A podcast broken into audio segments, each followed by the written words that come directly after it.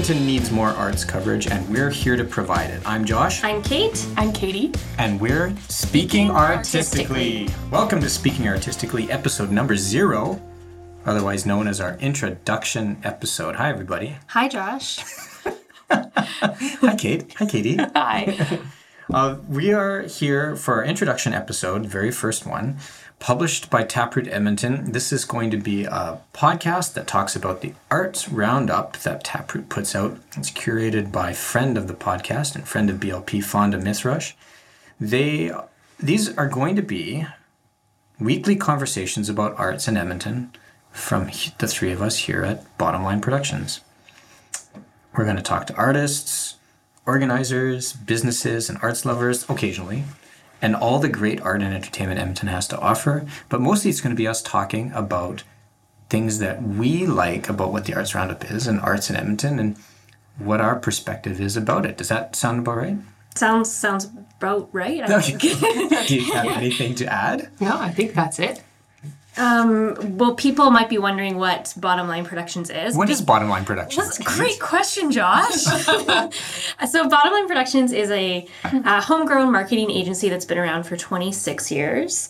Uh, we work mostly with not for profits and small businesses doing marketing, publicity, promotions, advertising, everything under the sun, really. The Um, four P's. the, the four Ah, the four P's. Maybe- we will talk about the four We will have an episode on the four P's. That's for later. yes. Uh, we work with a huge variety of different types of organizations uh, local theater companies, festivals, touring productions, music venues, dance companies. Uh, business associations, small businesses, and uh, our main goal and our main um, job is to create buzz around all the amazing things that they are doing in the city. We are builders of buzz. We are builders of buzz. And We help people sell tickets too. Yes. But we help build buzz. Yes. Yes. Well, I, th- I guess I guess this makes us uniquely qualified to talk about arts in Edmonton because we work with so many artists and I think we have a pretty wide scope of uh, of experience, considering all the all the people that we work with on a daily basis. Uh, I feel like working here is like working for a couple dozen different organizations all at once without actually having to mm. work for a dozen places all at once. I you know what you're right and I think I think that's why I'm so excited about this podcast is because we can bring different opinions about all of these arts roundup ideas and notes because we have some introspective and and we work with so many people and mm-hmm. we've we've learned so many things. Now we're not going to be gossipy. We're not interested in gossips No. or or, or innuendo. We're just going to talk about the things that we know and uh, how it relates to um, art and entertainment in Edmonton. Tell us about Taproot, Katie. Well, Taproot uh, is a local organization that kind of provides a different news source, I guess, for all different kind of topics. They've business, politics, food, health, music, media, more. Wow. Um, and you can you can become a member of Taproot um, at their website, and you can sign up for email roundups that come out once a week, and kind of like the arts roundup feature all the things you might have missed or might need to know from the week. well, we're big fans of Taproot over here. Why do we like Taproot so much? I like Taproot. I mean, I, I think, and maybe this can be another episode, and we'll get deeper into it. We'll The, invite uh, Mac and uh, Troy on. it. We can invite Mac Troyan.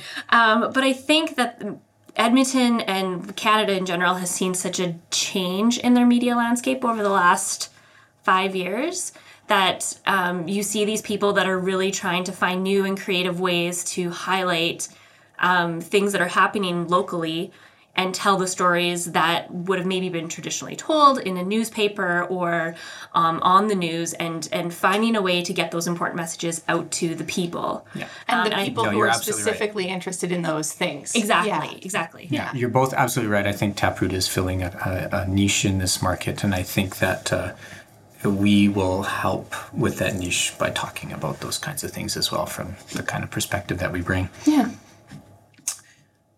And we look forward to chatting you about it with you each week. Each episode will tell you about one thing. This is in addition to all of our banter mm-hmm. and- and the occasional interview. We're going to tell you about one thing we're excited to see or hear or experience in Edmonton's arts and entertainment scene.